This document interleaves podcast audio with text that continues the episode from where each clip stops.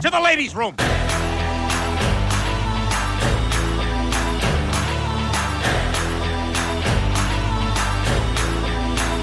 We need to talk. Use the ladies' room. Welcome to another episode of The Ladies Room. As always, she is your host, Jane McManus. I am also your host, Julie DeCaro. We both write for Deadspin. Thanks for joining us. All right, Jane. Um, you know, I'm really excited about our guest today. We'll keep people in suspense a little bit. Well, I guess they're not really in suspense because they're going to see it when they click on it. It, I don't know. it's gonna be it's gonna say Julie the one with Chris I know. And I'm doing this whole like song and dance about, ooh, it's a tease, and then not realizing it's already going to be there. All right. It's not live radio, Julie. We're gonna have Chris Mosier on. He's the first guy we've had on the show. We're ridiculously excited. Um, before we get to Chris, though, we need to talk about uh, what happened this week with the NWHL and Barstool. And I'm only laughing because it's it's. I mean, first of all, I know there's a lot of people out there who will say like, "What's the problem with Barstool?" Um, Google it. I don't know what else to tell you. I mean, there's too many things to enumerate. Um, I have been on the ends of numerous harassment campaigns because I criticized them. They went after my kid. They, I mean, they're they are the worst. And the guys who run the site will say, "We don't tell people to harass anybody. We don't, you know, we- we're not part of this. We can't control what our readers do." Yet there is no other site that seems to have this problem with their readers. So what happened this week was that um, I don't even I'm not even sure. They, they this whole thing blew up with them in the National Women's Hockey League um, over their CEO Erika Nardini, who I believe has they've been using as a shield for their sexism for a long time. Because whenever someone says you guys are sexist, they just go, "Well, we have a woman CEO and we have women working for us. How can we be sexist?" Um, that's my barstool guy voice, by the way. It's Um, very yeah, we see where you're coming from. Yeah, there. and I mean they're gonna. I mean they're the guys that have tanked all our podcast ratings. They're because they're upset about what I've said about them in the past. Every time I launch a podcast, or I mean, I can't wait to see the ratings for when my book comes out because they're gonna go tank all those ratings. I mean, that's just what they do. You're not allowed to criticize them, or they swarm you like you know just a mass of stoolies. I mean, one time I I I locked my account. I went to sleep and I had like 3,700 friend requests when I woke up, and they were all from dudes in New England with a Tom Brady jersey in their avatar. I mean, so this is something they've been doing for a long time. And I'm always sort of surprised that women in sports don't know about this. Like, right? I mean, we had like women from the US women's national soccer team going on their podcast, and we were all like, oh my God, what are you doing? Um, but this thing with the NWHL this week was really brutal because what Erika Nardini did, but I don't even know how this whole thing started, but eventually Erika Nardini, who's the head of Barstool, puts together this video of people criticizing her. And by doing it, she's putting out the dog whistle because she included these people's names and tweets in her video. And it's like, here are the women I would like you to go harass. Now she's going to deny that, but people in Barstool have been doing this for long enough that they know exactly what's going to happen. this, this to me is is pretty it, what what actually happened was that one of the players on the riveters um Saroya Tinker who's one of the few black women in, in the league uh tweeted on Monday that the league um shouldn't kind of look for a platform like Barstool which was partnering uh with the league because it's a platform that accepts and promotes white supremacy. And because she said that and she was you know she was very upfront about it and i think a lot of people would would the critics of barstool will absolutely agree that's what they do. You can certainly look online for videos where the head of barstool uses the n word and things like that. So she has you know she has a basis for definitely saying this. Also i think you know hockey is such a problem when it comes to historically disenfranchising black players Yep. both on the men's and the women's side that when a player comes out and says this openly um you know you have to you have to you have to listen to her. There's no way that we can now hear these things coming from people who are like look you know yes this is a a plat nardini supports women's hockey but she also runs a platform where a lot of these other ideas are supported that ultimately undermine the bigger picture of what women's hockey is about. So you, you had then people who based on what Tinker said, were either against it or for it. And Barstool's Dave Portnoy said that she should be in jail for that. Um, and you know that's also a problem, saying that uh, you know a black woman who speaks her mind about how she feels about this site should be in jail is also, I think, you know, rhetoric that unfortunately comes from the political realm these days. Well, and he is Um, political. I mean, he is on Tucker Carlson. He's on Fox News. I mean, he. This is what Dave Portnoy does, Right. and this has been going on for years. I mean, since like Right. 2010. So I have to to me like this is um I just find this whole thing perplexing. I I love that there is an entity that um wants to go against type by supporting women's hockey.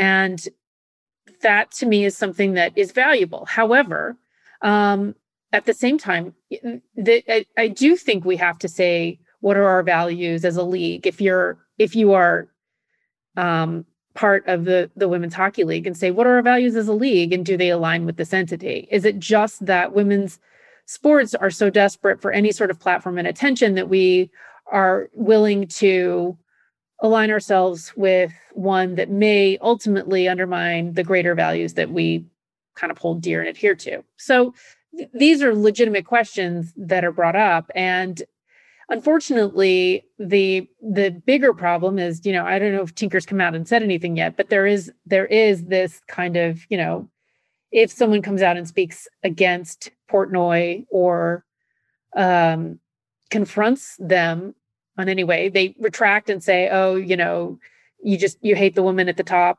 nardini. Um and you know and and again use her as though she's some sort of victim in this as opposed to you know somebody who who has agency and um and a platform. And you know and it's just to me it's I, I do feel like i feel like this is the ultimate politics in sports in some ways. And and they do unleash an army against people who they feel are enemies and label as enemies. And it's you know yeah, it's it's something I well I've never I've never been subject to that although this podcast might change that. But at this I, I so obviously you dread that as a woman working in sports. You don't want to tangle with that because you know that it will make your life unpleasant for a while.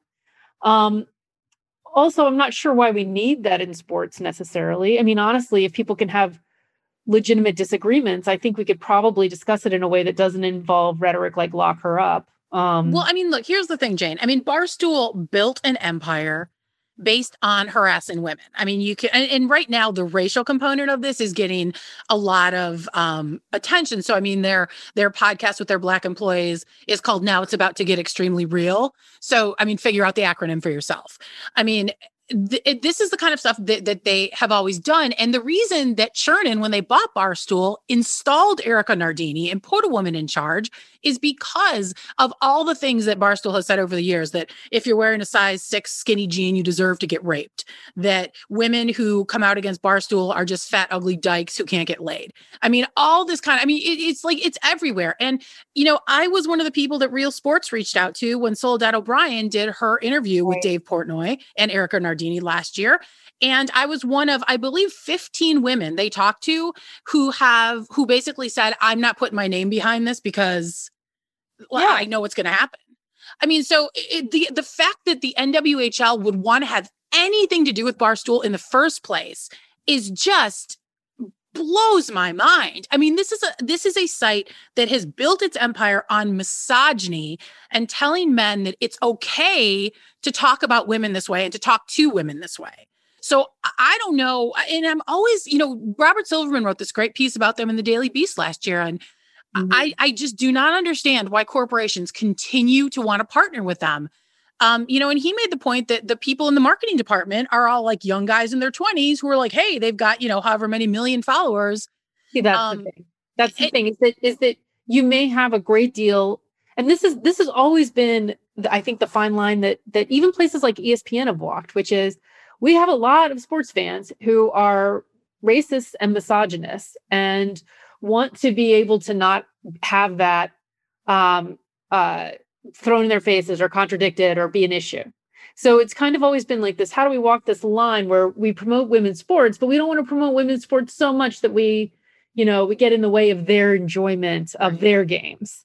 Um, and I think that the thing that you have that Barstool has going for it, obviously, is it has this tremendous amount of popularity, and and you have you know misogynist like sports too. And so, for a, any kind of league that may really be uh, in need of of any kind of you know platform or broadcast you know juice or anything like that, I'm sure that it can be somewhat seductive to think, well, that's all in the past, and we're going to move forward with it now. And and I, I don't use this Julie in any way to justify any of it. I'm just trying to think what could the National Women's Hockey League have been thinking when it even thought this might be a good idea. Yeah.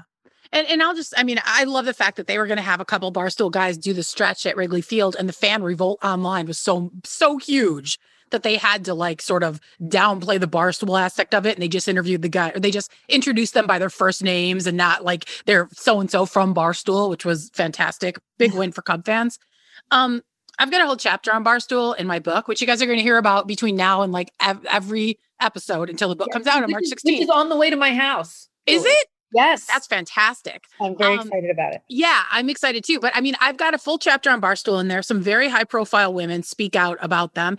And um, I fully expect to be doxxed, to have every, you know, to have everything happen all over again, because that's what happens anytime you speak out against Barstool. So, um, yeah, I mean, if you don't know anything about Barstool, or if you think of them as the funny video guys on Twitter, um, I highly recommend Robert Silverman's article in the Daily Beast. Um, go look that up and read that. Okay, enough with that. I don't I don't want to give them any more oxygen. Um, we have breaking news that ties in perfectly with our guest for today. Jane, you brought this to my attention. Yeah, I sure did. Um, because I knew, you know, when when when we were going to have Chris Mosier on today, I was obviously really excited, and I was trying to think, okay, what are some of the ways that we can kind of reach the headlines on this? And there's a lot happening legislatively, and a lot kind of in the weeds when it comes to trans rights in sports. But boy, now we have, you know, somebody who has come out and said, you know, I I am going, I am, you know, I am trans and comes out as trans, Layshia Clarendon, uh, who's a member of the Liberty basketball player, WNBA. And and she said this today. So um, she shared that she's undergone top surgery. And so now it's not just this esoteric, what are the laws? Um, it is it, you, you can put a face to it. Here Yeah, is yeah. And the WNBA Players Association, always great and supportive and inclusive, put out a great statement supporting her. Um, and like again, you know, the WNBA continues to be one of the leaders on not just race issues, but on issues of equity and inclusion across the board. Right. And and Layshia is somebody who's been very outspoken um, and eloquent when it comes to the issues this summer uh, of race and Black Lives Matter. And I, I think, you know, in, so, in a lot of ways, these issues all go hand in hand, right? They are about people and inclusion and acceptance. Um, and, you know, here's another person putting themselves on the line and saying, and, and, and it's as much as it's a letting people in to let um, people know who Layshia is. It's also, you know, in some ways, it's a bit of a challenge. You know, accept me for who I am. I'm telling you who I am, and I want to be accepted for that. And you know, and, and so, so I think it's you know it's important to be able to embrace that. Um, and it's Yeah, and not only did she put out, she didn't just put out a tweet saying, "Hey, you know, I I came out as trans in December and I've had top surgery." I'm sorry, they actually included pictures of what the post surgery, you know, scars and incisions look like, which I think is a really brave thing for them to do. absolutely absolutely and again i think it's you know it's it's a it- it's a way of saying of putting a person in when we talk about these issues which are now you know all over the country and and you know chris can can help us out with this a lot but but you know all over the country this conversation is happening. And we talk about it a lot when it comes to the people uh, at the very top in professional sports and who are competing at elite levels. But the actual experience that most trans people are going to have in sports is at the recreational or amateur or high school level and that's going to be where they're looking for inclusion and i and so i think it's you know when you have somebody like layshia come out and be so upfront about who they are and what they're doing i think it also then means and if you can read this and accept this with me there are hundreds of young trans boys and girls out there who are also looking for that same reaction of love and acceptance that so many people are going to give Layshia. Hundred percent, hundred percent. So Jane and I have sort of talked about this issue um, several times since the show started. We've talked about the various bills that are out there um, trying to exclude trans girls from sports. We talked with Martina about this, and obviously she and I and Jane disagree on this. And I did my best to push back, but obviously I am not an expert in this area. Um, and we wanted to do um, a, a more what's the word I'm looking for? A smarter show about these issues than we've been able to do so far. So we are thrilled to welcome in uh, today's guest. Chris Mosier is a trans activist and athlete. Um, in 2015, he earned a spot on Team USA's 2016 World's Championship. Okay, I've had a hard time with this word. Duathlon. Am I saying that right? Duathlon team, um, in which is biking and running, so triathlon without the swimming. Um, he's Chicago's own. He is the first guy on the pod. Chris, it's so great to have you on the show. How are you doing? Hey, great. Thank you so much for having me. We're so thrilled that you were able to be here. And it was kind of fortuitous that the Layshia Clarendon having top surgery news broke today and, and she came out and was very open They- and honest. How did you feel about that? Uh, they came out and uh, talked Sorry, about they. their surgery. Yeah, um, yeah, uh, super pumped for for Lay. I'm very happy and also thrilled with the support that WNBA PA put out, um, which you probably talked about.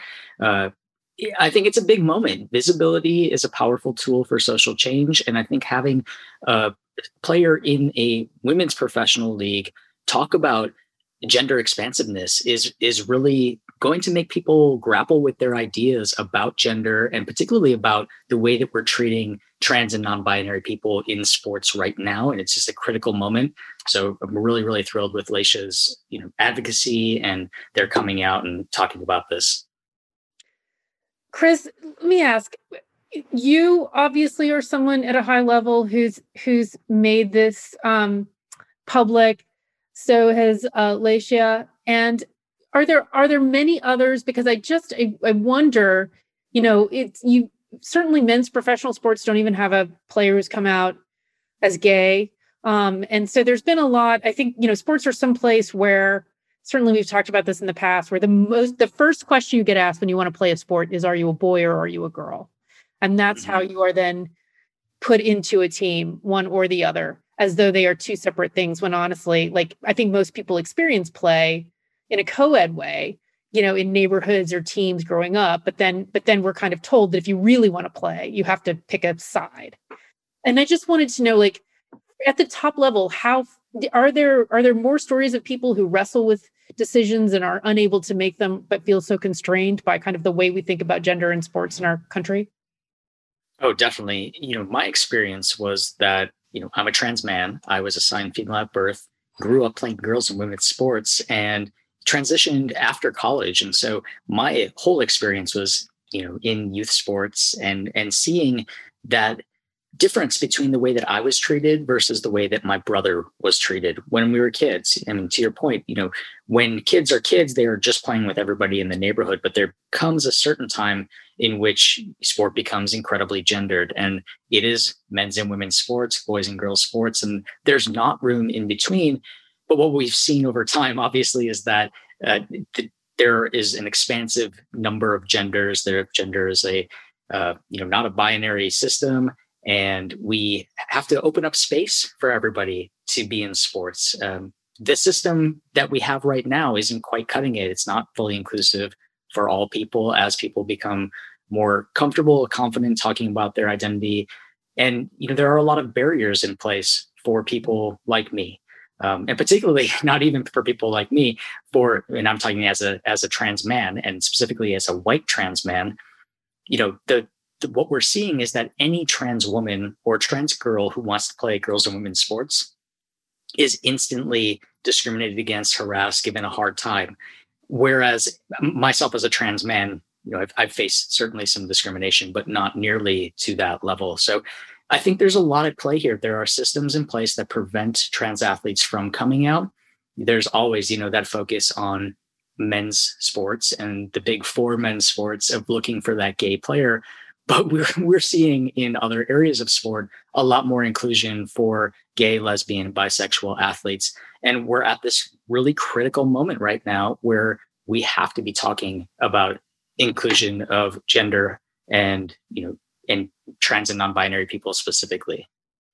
Chris, we've so we've got all these bills out there floating around right now. I know there's there's there's twin bills in Montana and Idaho. There's one in Iowa. Uh, there's a bill in Florida now, which is really, I mean, they're all egregious, but the one in Florida, I think, is is is pretty terrible, or at least the way the guy who introduced it talked about it was pretty terrible.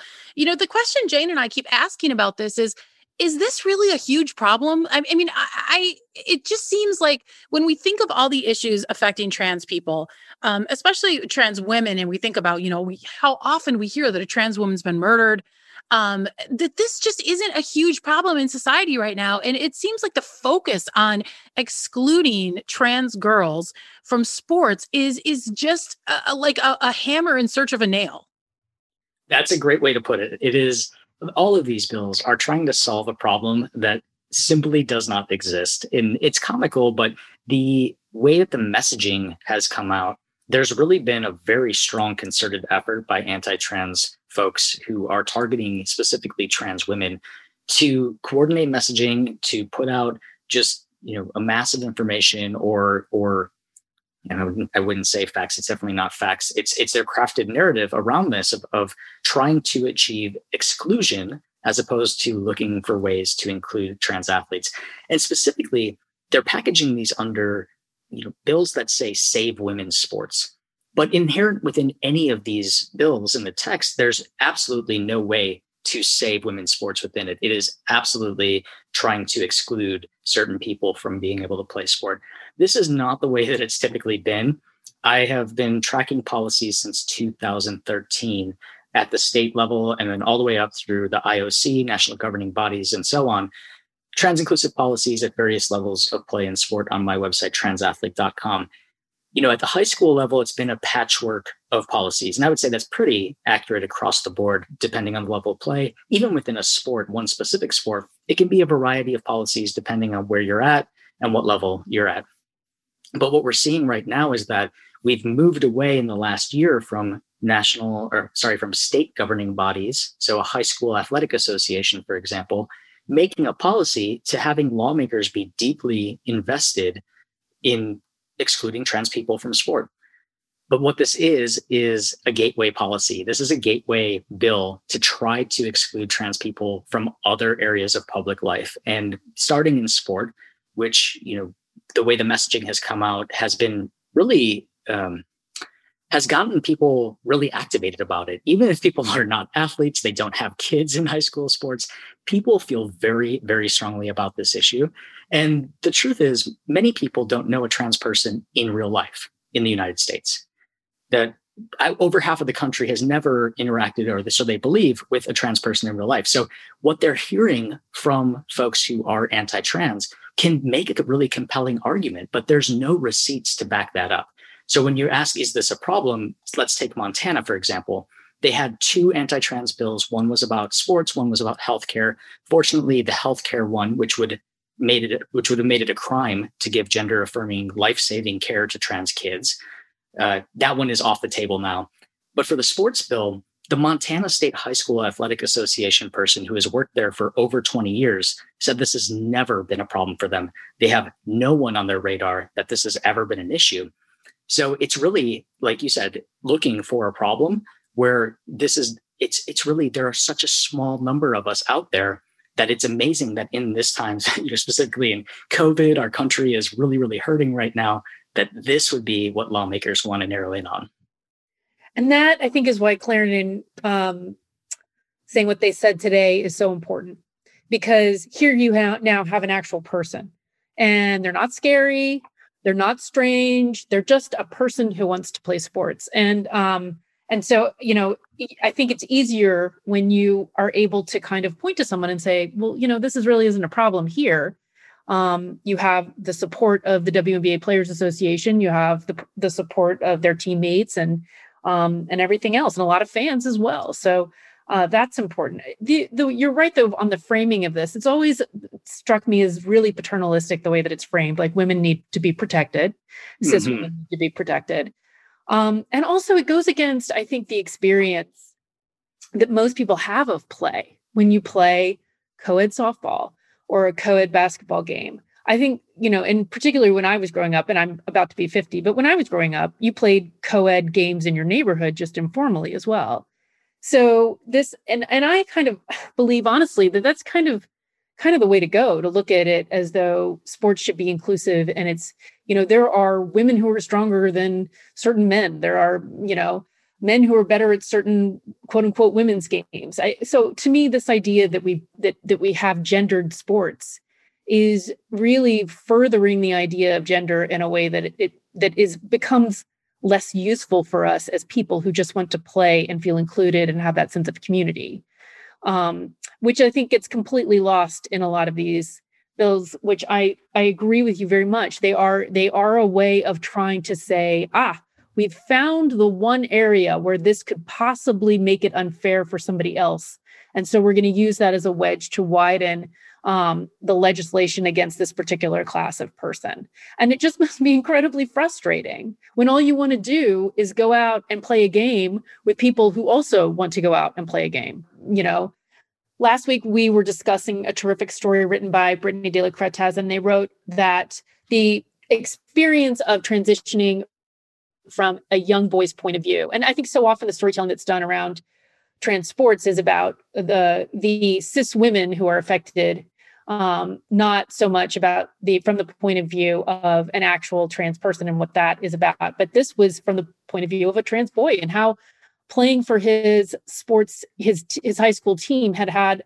uh, such an impact on his ability to feel connected within the school to feel connected to his peers to feel accepted um, and to feel that kind of you know the energy that you get from playing on a boys team and i just wondered and you transitioned a little bit later but that experience of um, transitioning and playing was that how was that for you Yeah, I would say it's probably not even uh, transitioning and playing on a boys' team that is the uh, impactful experience. It's it's being able to be who you truly are and be recognized as such in in an area that is so incredibly gendered, and also, uh, you know, that it, being around your peers that's really important.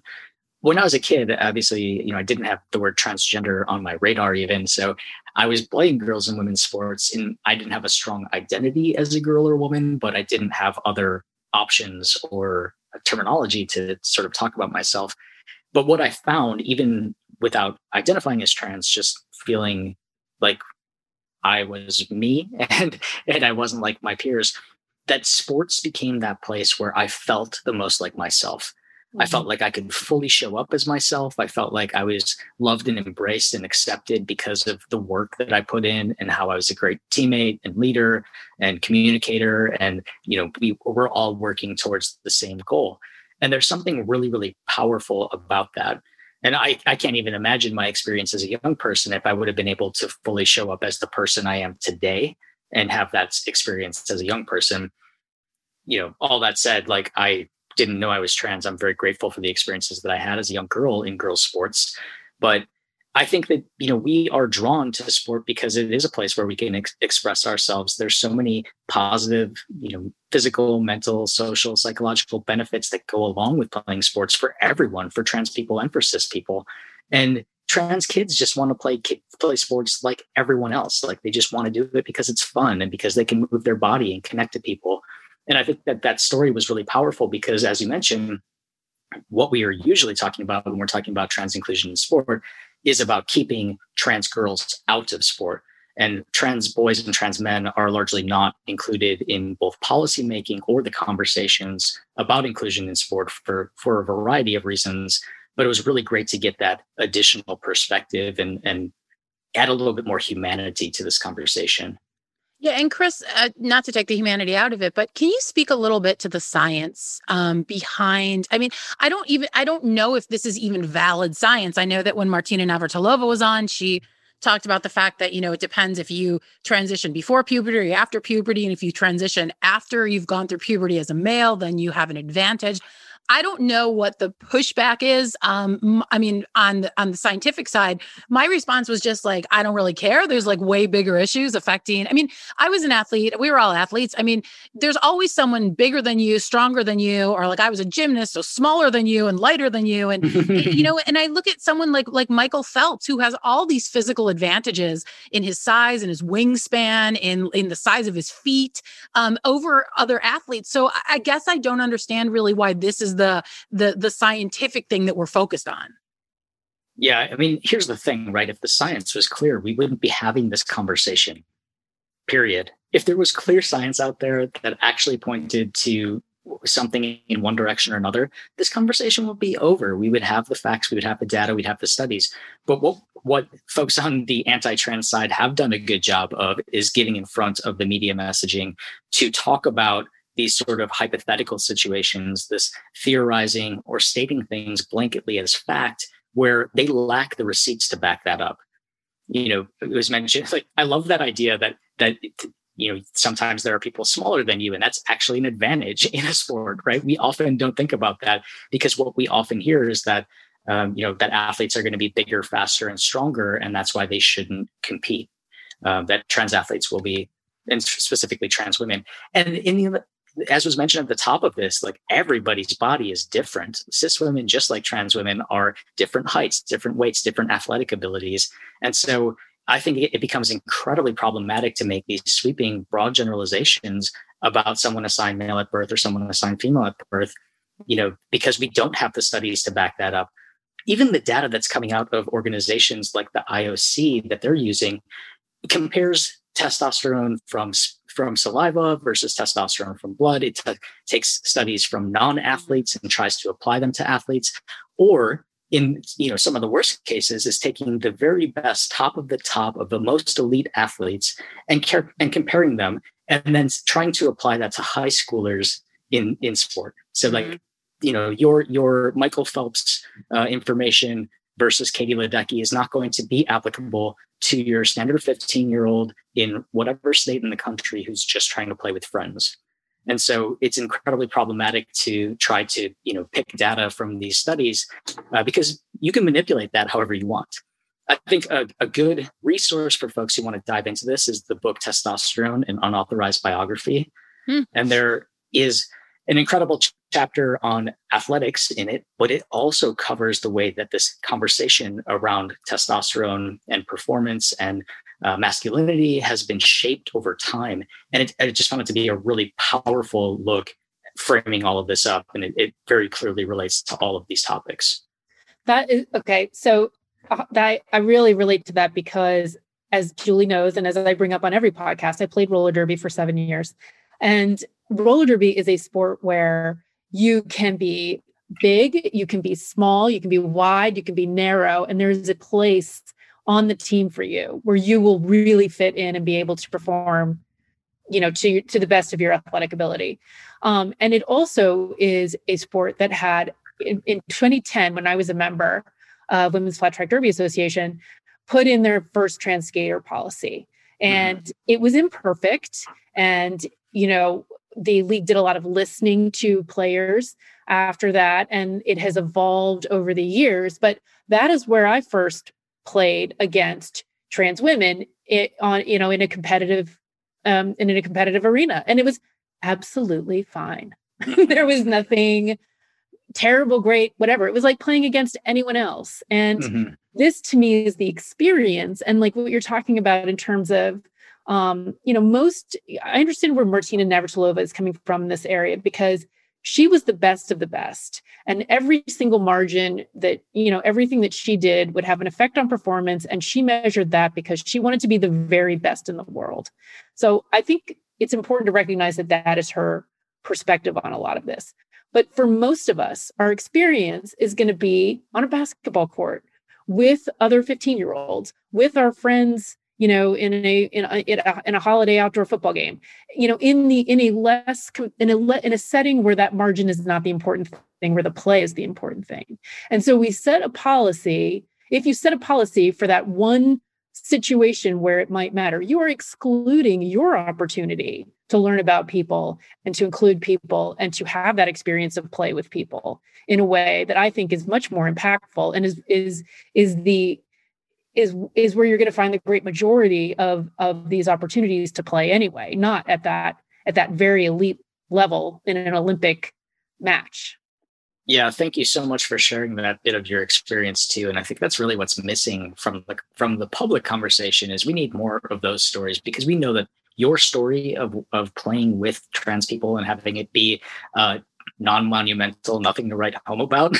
Right. That's happening across the country. Trans people aren't just new. We didn't just pop up in the last two years and start playing sports. Trans people have been playing sports for a very long time with their peers in the gender with which they identify without problem.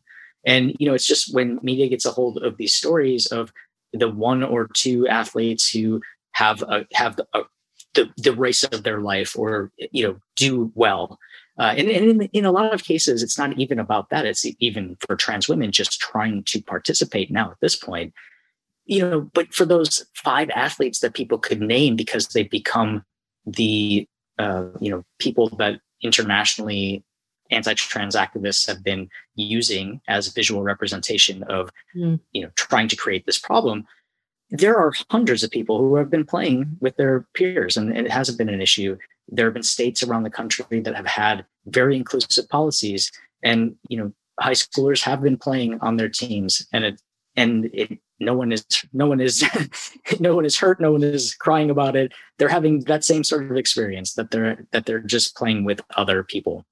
And i think that's what's really missing is those stories of the folks who've had those experiences like you that's like wait why is this a problem? I'm not Yeah, understanding Right. Um, yeah, we're going to ask you one last two part question and then we'll let you go. Um, and we really appreciate your time.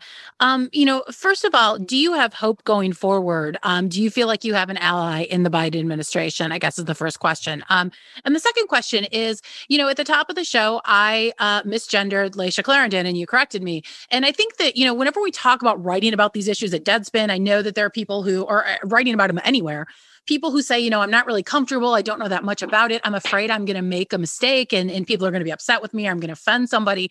It, when you misgender someone by accident or you, um, you know, misspeak or, or, you know, anything along those lines, what's the best way for cis people who, who want to be good allies to handle that? Yeah, those are great questions. So, yeah, first question, I do feel like I have much more of an ally in the Biden administration. And actually, I'm just going to put this out there. If anybody is listening from Washington or uh, has a connection, I would love to work with that administration in some capacity. So, either with the administration, in the administration, I think that'd be a great way for me to, uh, you know, make sure that there's better inclusion, not just in sports, but uh, for all trans people in all areas of life. So I'm manifesting that. I'm going to use this platform to do that. I'm sure Joe uh, Biden is listening. It, it's not like he hit me up, uh, or maybe an aide, but hit me up. Um, and then, you know, what's the best way? So, you know, I I actually was thinking about this uh, when our a little cut off, but um, I, in a moments after that of being like, okay, this is a recorded podcast, and you could very easily go back and re-record that, right? Um, and I don't know that that's actually what you're going to do. You can keep that in, or actually, I'll just let you answer that right now. Oh, we'll We're keep it keeping in, it in I mean, now. yeah, Yeah, yeah, yeah. Okay. No, I mean, Okay, I, so- I think it's good to show that you make a mistake, you know, and that these are we're all trying to unlearn a lot of things and learn new things. So Oh, this is so true. This is so good. So this is one thing, right? As an ally, what can you do? You can unpack your stuff, right? Um, so first, the first thing before we even make a mistake, or you know, and and here's the thing, right? You don't know what you don't know. Mhm. So like I I am all about making every every situation an educational experience, and that is a bit of a burden for trans people to take on. It's not the the responsibility of trans or non-binary people to be Google for everybody, but for sure. I've made it my mission to do that, um, and I and I you know want that to happen. So I think in this moment, first recognizing that you don't know what you don't know, and then if you if you make a mistake and somebody calls it to your attention, then you know you can just say thank you and then make that correction and move on. So for me as a trans person, it was so difficult, and particularly in the early parts of my transition, with specifically with folks who knew me for a very long time, to make that pronoun change from she to he. And when a mistake would happen, it obviously hurt. It was it was hurtful, but what made it even worse would, would be when people would fumble and make a big deal out of it. And the last thing I wanted was somebody to call more attention to it to make it, oh, I, uh, um, you know, and, and kind of stammer around it and, and apologize and be embarrassed and then feel like they, um, you know, to, to personalize it, like they were bad and that they did harm. I mean, it can just cycle out of control, which leaves the trans or non-binary person standing there like, you actually were offensive to me, and now I'm consoling you for making Right. a mistake. This is a little weird, Right. right? Um, so just you know, saying like, so if you say the wrong pronoun, then restate. You recognize that, or somebody calls you on it, thank you, and then restating it using the appropriate pronoun. You know, in some cases that might mean if you are talking with somebody to to make a personal apology, like, hey, so sorry I messed that up. Um, I'm committed to to getting it right. I'm I'm sorry. You know, that can go a long way too if you have a relationship with that person. But I think the big thing is correcting it and then working hard to to commit that to memory, to to getting it right. so funny because in preparation for this podcast, I had a discussion with my 16 year old daughter who is way more aware and on top of these things. And in the process of our conversation, and, and I went to high school back in the ni- late 1980s in Lincoln, Nebraska, where there were two trans people who went to my school who were in my friend group. And, you know, so I considered myself to be quite forward thinking, um, having been exposed to that and, and, you know, part of that um, way back then. But there's so much that I need to learn. And my daughter corrected me on at least two things that I said, which helped me prepare for this conversation. But I think that, you know, the good news is, um, is I think that the next generation is going to be so much more, uh, it's just going to be part of the water. You know, it's just, it's not even going to be something that they think about in the way that it might be awkward for people of my generation or, you know, um, all right, you know people after me but i think you know the the people born now and and coming into the discussion of gen- gender and identity now are it's just going to be so much par- more a part of who they are and how they discuss things and much less awkward yes and no. We have to be careful not to get complacent with that idea that just because kids are popping out in 2021, that they will automatically be woke to this information. Because we have to remember that there are parents and grandparents out there. There are, um, you know, faith leaders and institutions that aren't as progressive as our as as your 16 year old as as our as our young people are and i think you know i absolutely think you're right in terms of for the young people this is not an issue like coming out to young people for me was like such a relief. It was so great to to have the young cousins be like, "All right, cool. Can we go play video games now?" like, I'm like, like you know. Whereas it's like a months long conversation with the adults in the family. So, you know, with that, they are more progressive.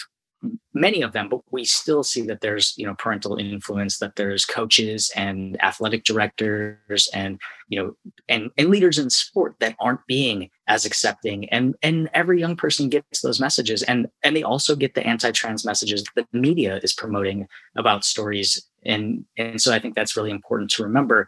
We can't become complacent and just think the next generation will have it figured out. And we can't you know alleviate our own responsibility in helping to make a difference in this area by by doing research by you know elevating voices by really digging into this information and figuring out where we stand. And at the end of the day we have to remember this is about people right? We have to center the humanity of people and particularly when we're talking about you know these state policies we're talking about young people. No 14 year old should have to show what's in their pants in order to play sports. But mm-hmm. that's what will happen in iowa for any young girl who's questioned on her gender if this bill goes through you know, it shouldn't be deemed child abuse to give a kid, a trans kid, gender affirming, life saving care, the care that they need, that every major medical association says is what is the right thing to do. That shouldn't be considered child abuse. A doctor shouldn't be put in jail for doing their job. But that's what will happen if some of these bills go through. So we really have to remember we're talking about people. And even if, like, you know, folks didn't have the experience that you had, which kind of blows my mind to have two trans folks in your school in Nebraska at that time, you know, like even if you don't know a trans person, actually you might know a trans person and just not know it. We're we are people, and we have to center that humanity first. Chris Mosier, uh, we're so grateful for your time and for your expertise and your thoughtfulness today. Give Chris a follow over on Twitter at the Chris Mosier, and we're really excited to see what you do next, Chris. Hopefully, uh, Joe Biden is listening as he always does, um, and and we can get you to Washington and working with some people to sort of elevate your work. I appreciate it. Transathlete.com for anybody who wants more information about these bills. And if you're interested in taking action against any of these anti trans sports bills, uh, transathlete.com slash take dash action or follow me on Instagram at the Chris Mosier. Thank you both so much. Terrific. Thank you, Chris. Take care.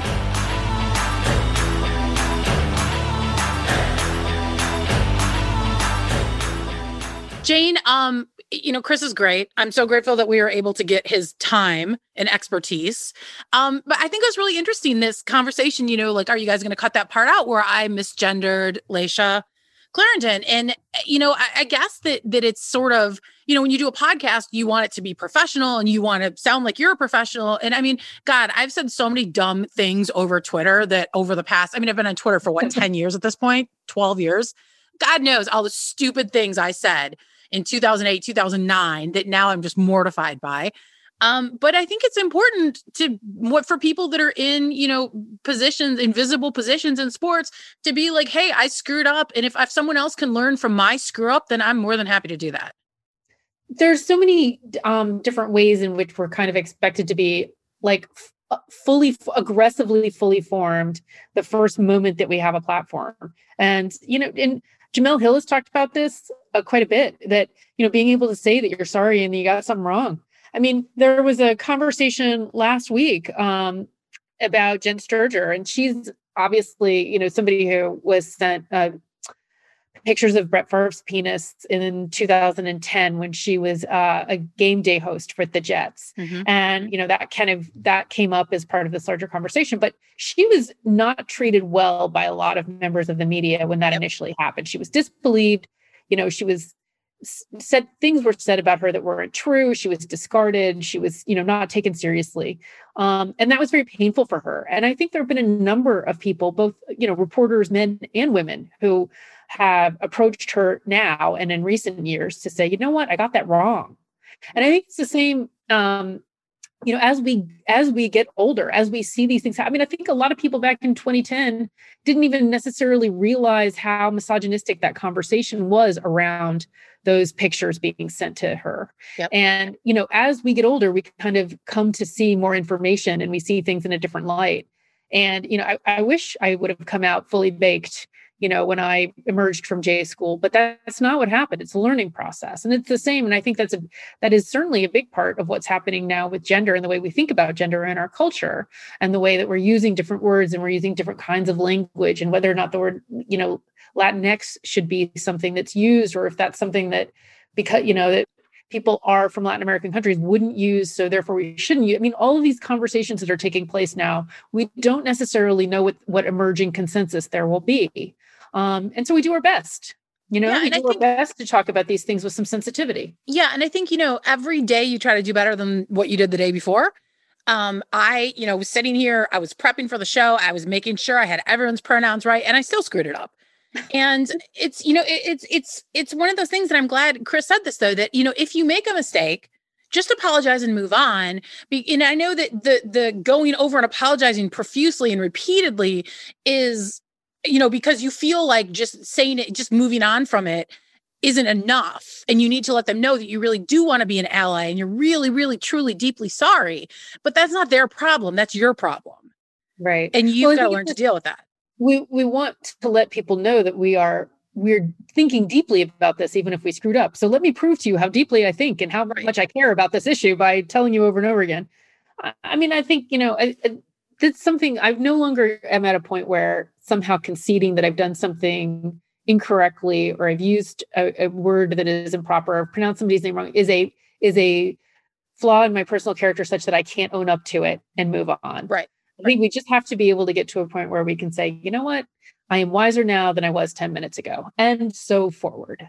right and i mean and one of the things you know on that, that drives me crazy about harassment on twitter is that people dig up tweets from 10 years ago when things were very different and want to use that now to show that you're a hypocrite instead of showing that this is that you have grown and evolved as a person and i know Jemele has talked about that with like some of some of her tweets that like yeah like i and whenever someone brings it up she handles it so beautifully because she's like oh thank you for the chance to address this again Yeah, you know like right and i mean um yeah i mean i i just think all we can do is try to do better the next day. It- but you also have to put the work in. You know, it's not en- enough just to want to be better. You have to, you know, if you're going to have someone on who is a trans person, make sure that you know what you're talking about to some extent. Make sure that you have their pronouns right. Make sure you know all that kind of stuff. Um, You know, it's really not hard. It's just about being kind. It costs nothing to be kind. It costs so little from yourself. You know, it's it, whenever I hear people talk about, oh, the PC police or whatever, it's just about being a, a kind, good person and trying to make other people feel comfortable.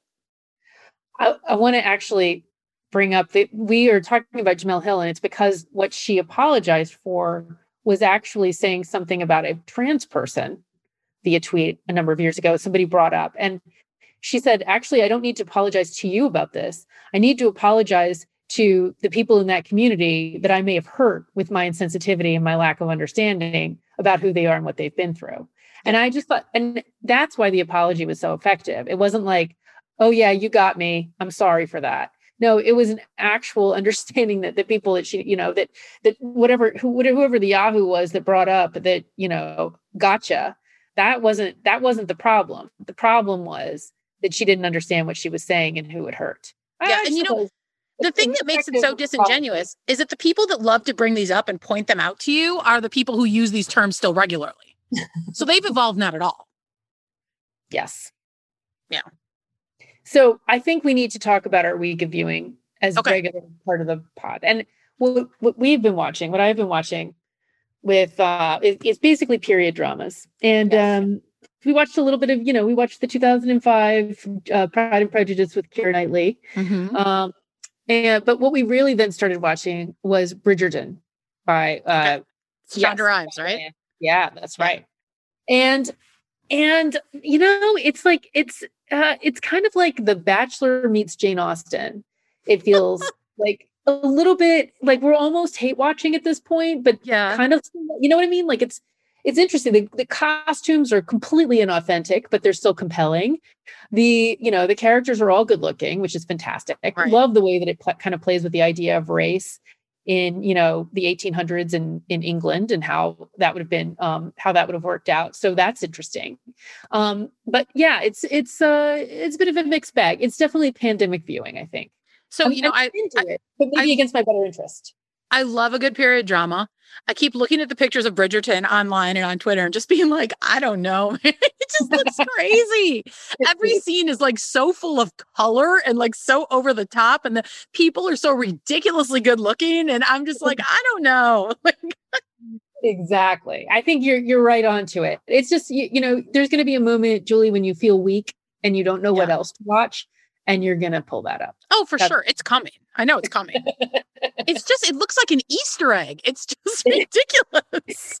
it is and not only that like the plot has been done in like a thousand different other you know pieces of entertainment and so you can kind of you can it's all telegraphed you know exactly what's coming there are no surprises um but it's still it's still kind of amusing Yeah, I'm definitely I'm definitely intrigued by it. I start I know I'm way behind. I started the Queen's Gambit last night. Watched the first two episodes. Uh, it was really terrific. Have you seen the Queen's Gambit? so no because we haven't been able to set the netflix up on the tv so i don't like watching it on the small screen and the only reason but then my daughter volunteered to pull up the netflix on her small screen which is slightly larger and so we're watching it that way Okay. but queen's gambit is on my list as soon as i can figure out technologically how to reach the- the next one The first two episodes were really terrific. I really enjoyed it. Um, and then last night I stayed up to watch The Dissident, which is a documentary about the life and murder of journalist Jamal Khashoggi from the Washington Post.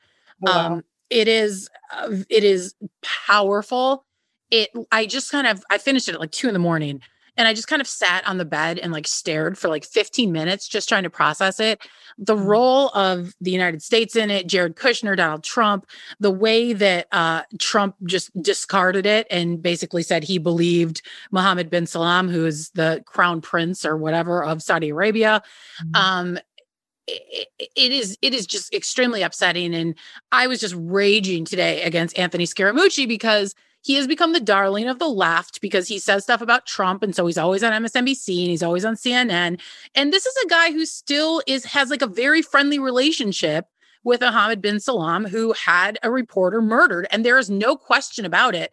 And it's even possible that he watched the murder via TV. like from, you know, that he was like on a Zoom call watching the murder. Um, they go into graphic detail what happened to his body. His his fiance is in it. She's absolutely heartbreaking. The whole thing is just enraging, but I can't recommend it enough. It's streaming on Prime right now. It's like 20 bucks. It's completely worth it. Well, that's a good recommendation. It sounds like it's something also that you have to be in a frame of mind where you can. I find things like that obviously really upsetting. Um, Yeah. sounds like you know your experience with that is. So I kind of have to be in a place where uh, you know I feel a little bit of um a res. I feel a reservoir of Yeah. uh, patience and uh, focus in order to be able to watch something like that. Yeah, and it's also got a lot of kind of homeland stuff in it because it it shows you how the Saudi Arabians take the government takes over um social media. I mean, they basically do the homeland thing where they have a room full of like 500 people and they're all running 20 accounts. And you know, I mean, and, and so there's there, that aspect to it too. Like, how do they hack people's phones? Like, they hack Jeff, Bezos, Jeff Bezos's phone. Um, that's how all the stuff about him having an affair came out. I mean, it, the whole thing it is it is one of those stories that I mean, you know, it's a cliche, but if you submitted this to Hollywood, they would say this is completely unbelievable, and they would say, you know, you go back and write me something more realistic. Um, I, I really, really recommend it, and I. Um, you know, got asked to to take part in the Committee to Protect Journalists. Um, this little video they did at the top of their award show, and I was I was honored to be asked. And plus, it was like Meryl Streep was like in it, and like so I was I just kept being like, yeah, I have to go do this road show with Meryl Streep. So um, you and Meryl Streep were Yes. in a picture. it's basically me and Meryl Streep. Um, but like Rosamund Pike's in like the video that I'm in, and like Ali Velshi and stuff. So I was like super stoked by it. But I've started to get really more into like studying like what's happening to journalists around the world, and so this was something that sort of hit right in my wheelhouse. And um, it's upsetting, but I think ultimately very important. And now we've come full circle because Rosamund Pike was also in the 2005 version of Pride and Prejudice. Ah, amazing. Like put a bow on top of the pod. It's not going to get any more more full circle than that. It's really not. We should probably leave it there. But before we go, I just want to say rest in peace, John Chaney, legendary coach at Temple, who died today at age 89. And Temple knocked us out of the tournaments a couple times. Um, when I was in college, we always hated facing them. It was always hilarious to watch him and Bobby Knight going back and forth on the sidelines. Um, so rest in peace, John. He was a good one. Yeah, absolutely. It's been a tough year uh, for losing people with, um, you know, a number of different. Yeah. And we're only like 29 days into it. Yeah, yeah, Yeah. It's tough. Super. All right. Well, thanks for listening to another episode of The Ladies Room. We hope you guys will give us a follow on social media at Jane Sports and at Julie DiCaro. If you like the pod, please go uh, subscribe and give us a good rating over on Apple Podcasts. And I know we're on Audible now too, which I just found out like yesterday because someone said I was the first person to, to rate you guys on Audible. And I was like, really? No, we're That's on awesome. Audible. We're on Audible. Oh, great. That's great. yeah. And shout out to all our NPR One listeners. Um, Yes. that- yeah, like we're getting a huge percentage of our listeners from NPR One, so that is that is super cool. Um, we will see you guys next week here in the ladies' room.